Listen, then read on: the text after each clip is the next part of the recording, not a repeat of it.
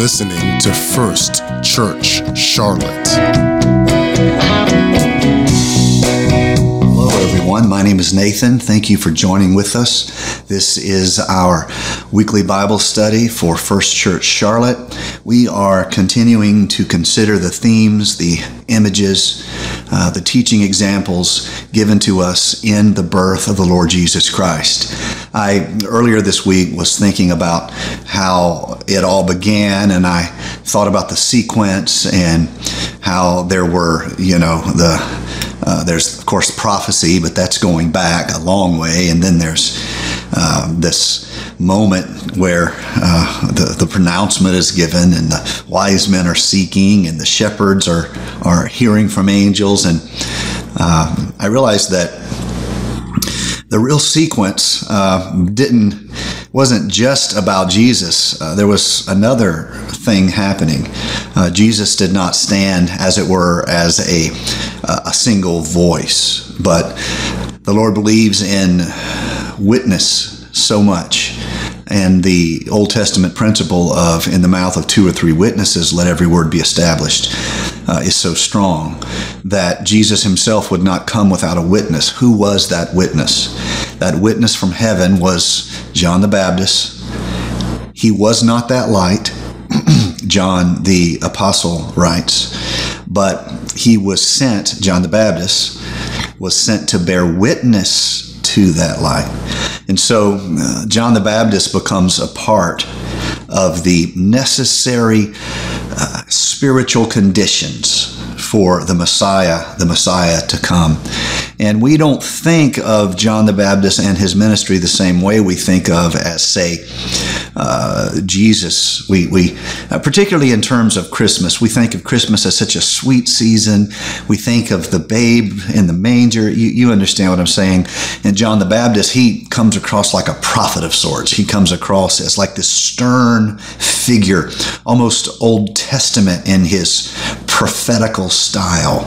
But he is just as much a part of the story as the sweet image of uh, babe in a manger, so to speak. Uh, I. I've been giving my little girl uh, medicine recently, and she she's had this little little sickness for a while, and she, she, has to take these antibiotics, and they are just nasty, and she has to get her courage up to take these antibiotics. And so, like, for example, this morning, I, I spent this morning trying to describe to her, you know, how much she had to do it. And she was, you know, sometimes she gags, sometimes she tries to even throw it back up. I mean, it's a big deal. If you have little people, you probably have your own version uh, of, of this. Um, and so I'm trying to sell her on the idea, although this tastes horrible it's very good for you. And I tell her about all the little white blood cells in her body, and they're fighting as good as they can, but they need help. If we don't help them, uh, they're going to have to, it's going to be much harder for them. And I sell her on this idea that she's doing it for them. as long as she's not, you know, she's doing it for someone or something else, then she, she'll go along with it.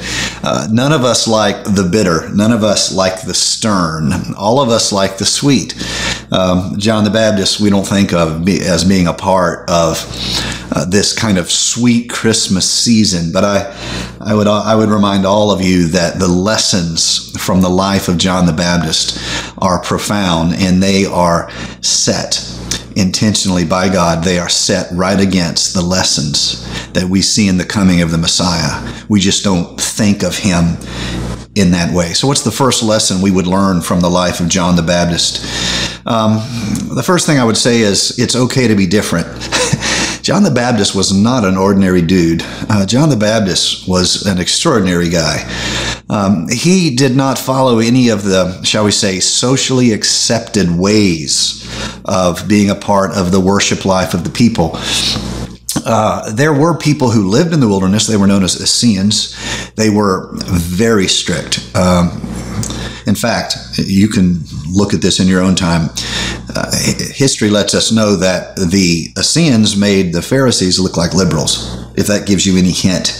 Um, the Essenes, they, they lived in the wilderness, but they thought that it was through isolation uh, that they would become holy, or by isolation they would remain pure, and that by engaging with other people they would lose that purity. Uh, John the Baptist does not follow in that tradition. He preaches to the multitudes. No, he may not live in the city, but when they come to hear, he preaches to everyone. He does not avoid them. Uh, he lives a life of singular focus, pursuing the presence of God. That that can be shown in the manner in which he uh, spends time, uh, as it were, among the hills and in the caves, and lives this kind of wild life where his hair was wild like a prophet, and he he wore camel skin for his clothes, and for dinner, uh, how about wild locusts dipped in wild honey? This is an image of someone surviving. Um, the life of a wilderness wanderer. He's chosen that. But when people come, he's not isolating from them. It's though it's as though isolation is not the point. Um, if it's helpful to be alone with God, then fine. But when people show hunger, John the Baptist ministers to them. He baptizes them.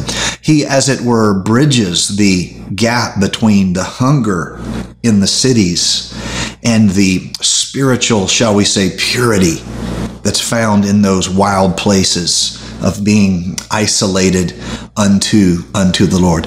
John the Baptist is not a, uh, an easy to understand guy.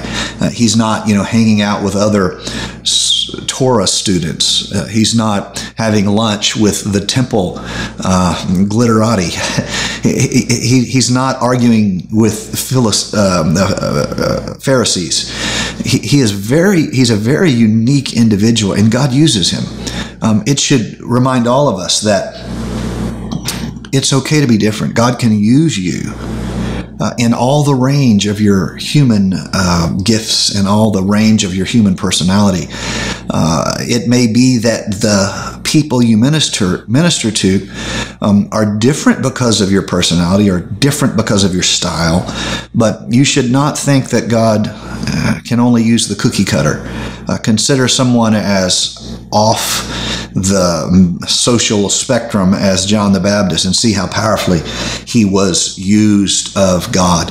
Uh, and so he appears in the wilderness. The Bible says, Mark 1 and 4. So John the Baptist appeared in the wilderness, preaching a baptism of repentance for the forgiveness of sin. Now, this is important because why was he a controversial figure? Um, this is uh, point number two. John the Baptist challenges the status quo.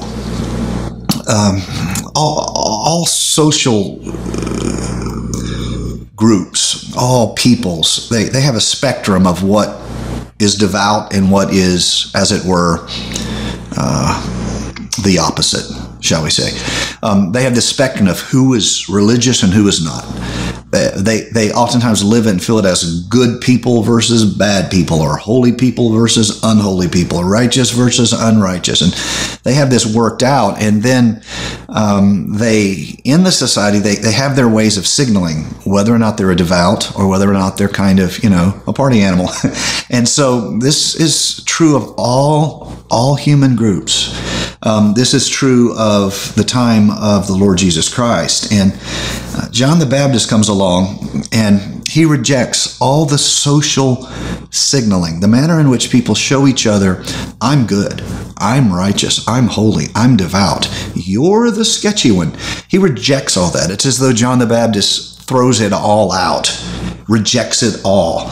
Um, John 1:19, the Jewish leaders in Jerusalem sent priests and Levites to ask him who he was.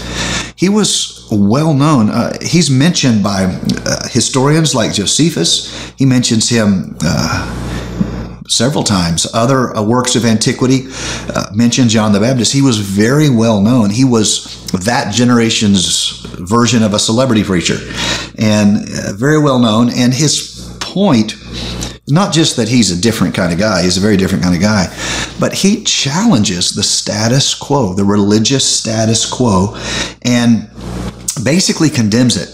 Uh, this is a detail we miss. I, I I'll confess that uh, I've spent a I've spent most of my adult life uh, as a Bible student, um, and that means almost every day I'm reflecting, thinking, reading, etc.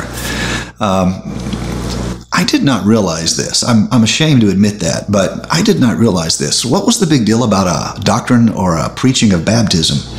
Um, it dawned upon me this morning that there isn't baptism in the Old Testament, not for Jews.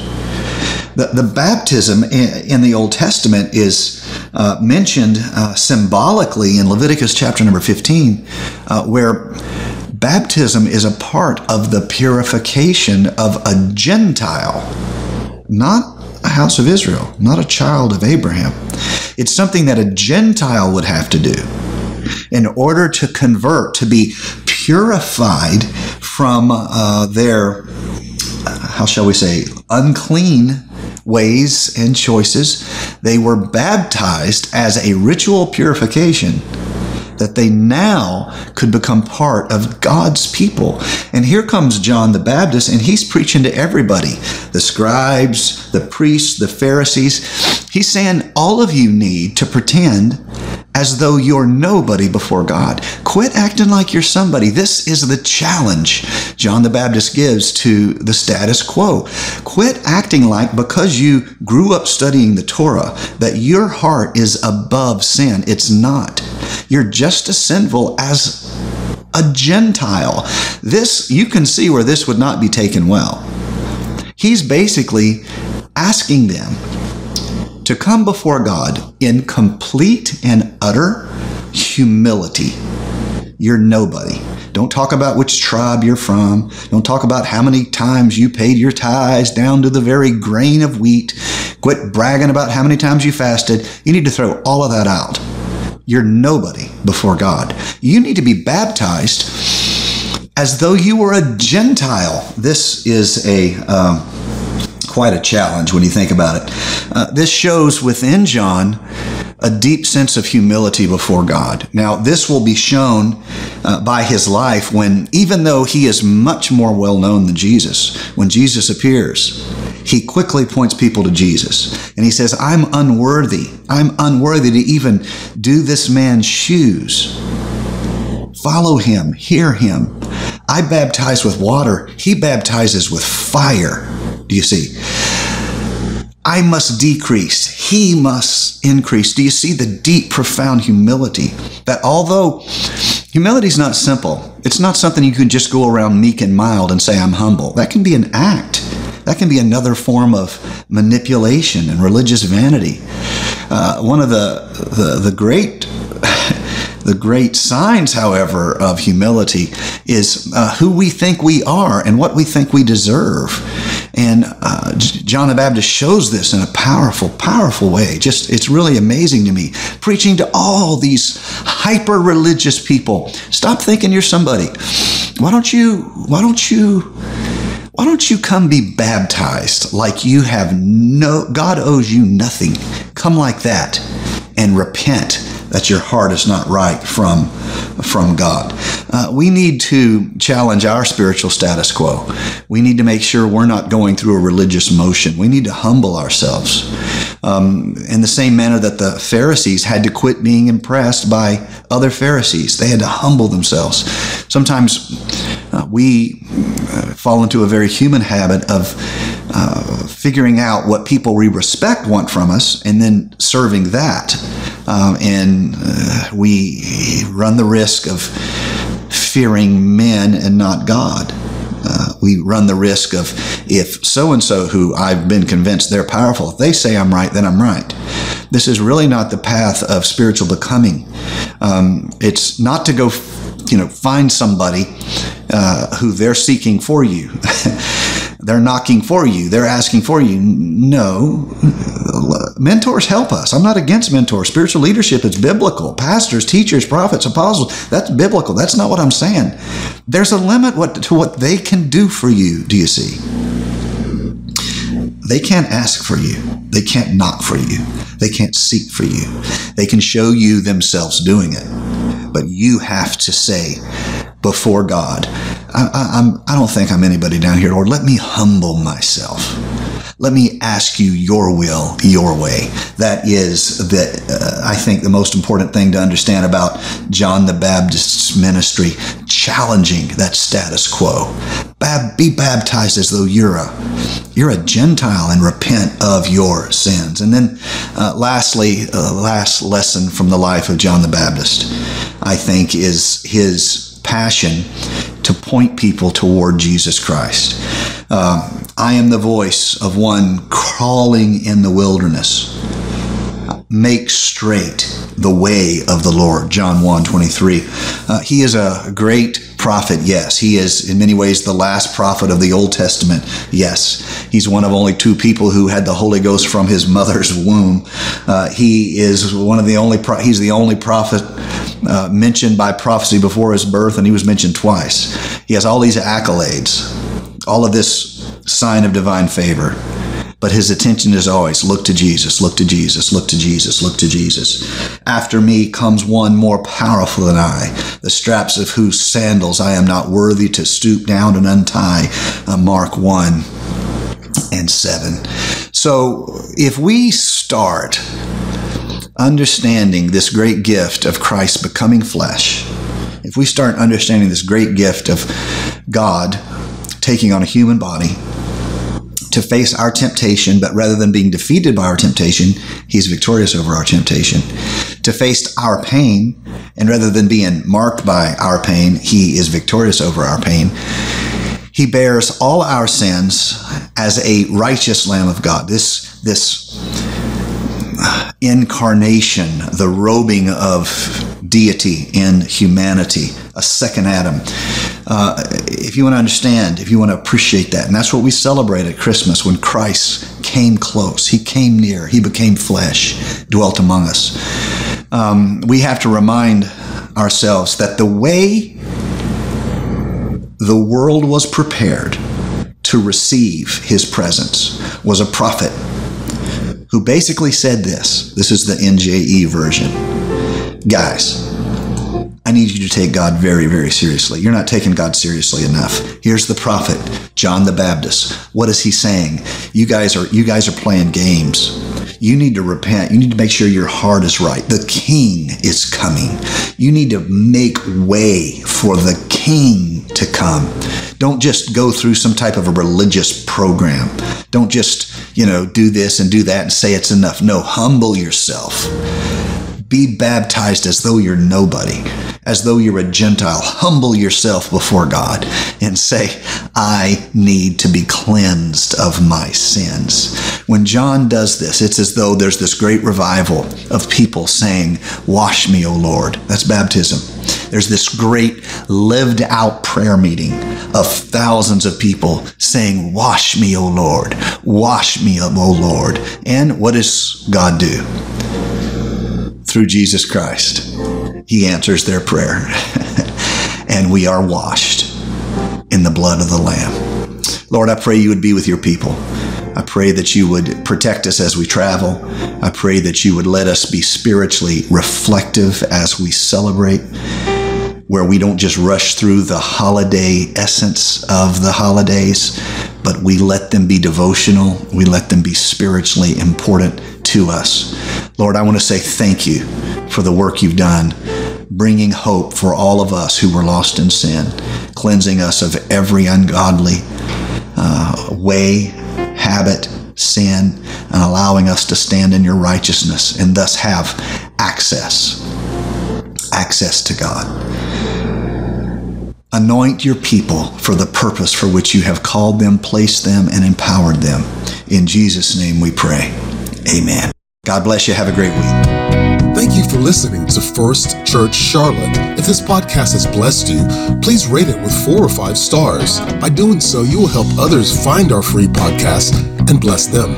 If you're in the Charlotte, North Carolina area, come worship with us at 4929 North Sharon Amity Road. For information about service times, church ministries, and so much more, visit us online at firstchurchclt.com. If you would like to help support our efforts, please text GIVE to 704 445 5353. We pray God's richest blessings to you. Come, worship with us. Bye.